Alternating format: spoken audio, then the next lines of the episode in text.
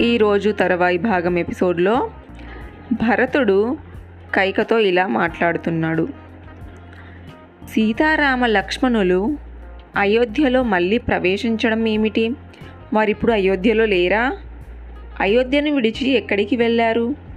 ఒక దాని తర్వాత ఒకటిగా ప్రశ్నలు మనసులో తొలుదొలుస్తుంటే అయోమయంగా అడిగాడిలా భరతుడు. సీతారామ లక్ష్మణులు ఎక్కడికి వెళ్ళారమ్మా ఎందుకు వెళ్ళారు? ప్రశ్నించాడు భరతుడు. చెప్పమ్మా ఏంటి ఇదంతా నాకు కాళ్ళు చేతులు ఆడడం లేదు.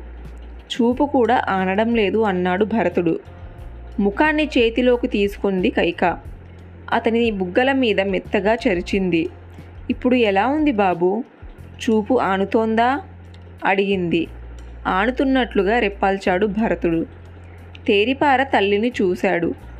చెప్పమ్మా ఏం జరిగింది? ఇక చెప్పక తప్పదు. చేసిన ఘనకార్యాన్ని వల్లించక తప్పదనుకున్నది కైక. చెప్పిందిలా.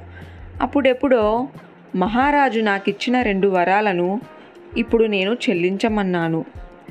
యవ్వరాజా పట్టాభిషేకము రాముడికి చేస్తుంటే రాముడికి కాదు నీకు చేయమన్నాను అదొక వరం. మరొక వరం ప్రకారము నారచీరలు ధరించి రాముణ్ణి అరణ్యవాసం చెయ్యమన్నాను. దండకాలో పద్నాలుగేళ్ళు ఉండమన్నాను. ఆశ్చర్యంగా చూశాడు భరతుడు. వెనకడుగు వేసి తల్లికి దూరంగా జరిగాడు. తండ్రి ఆజ్ఞానుసారమే రాముడు అడవులకు వెళ్ళాడు. అతనితో పాటుగా సీతా లక్ష్మణులు కూడా వెళ్ళారు. వారిని వెళ్ళమని నేను అడగలేదు వారంతట వారుగా వెళ్ళారు అన్నది కైక. మరో వెనకడుగు వేశాడు భరతుడు. తల్లిని మరింత దూరం అయ్యాడతను. నా వరాలు నేను అడిగాను. వాటిని చెల్లించి రాముడికిని తండ్రి దూరం అయ్యాడు. ఆ బాధ భరించలేక అతన్నే విలవిలా ప్రాణాలు విడిచాడు అన్నది కైక. మరో అడుగు వెనక్కి వేశాడు భరతుడు. తల్లికి ఎంత దూరంగా ఉంటే అంత మంచిదన్నట్టు వెనక్కి నడుస్తున్నాడతను. నీ తండ్రి అంత్యక్రియలు నువ్వే చేయాల్సి ఉంది. అందుకే వశిష్ఠుల వారు నిన్ను ఇక్కడికి వెంటనే రప్పించారు. నాన్నగారి ఉత్తర క్రియల అనంతరం ఈ రాజ్యం నీదే.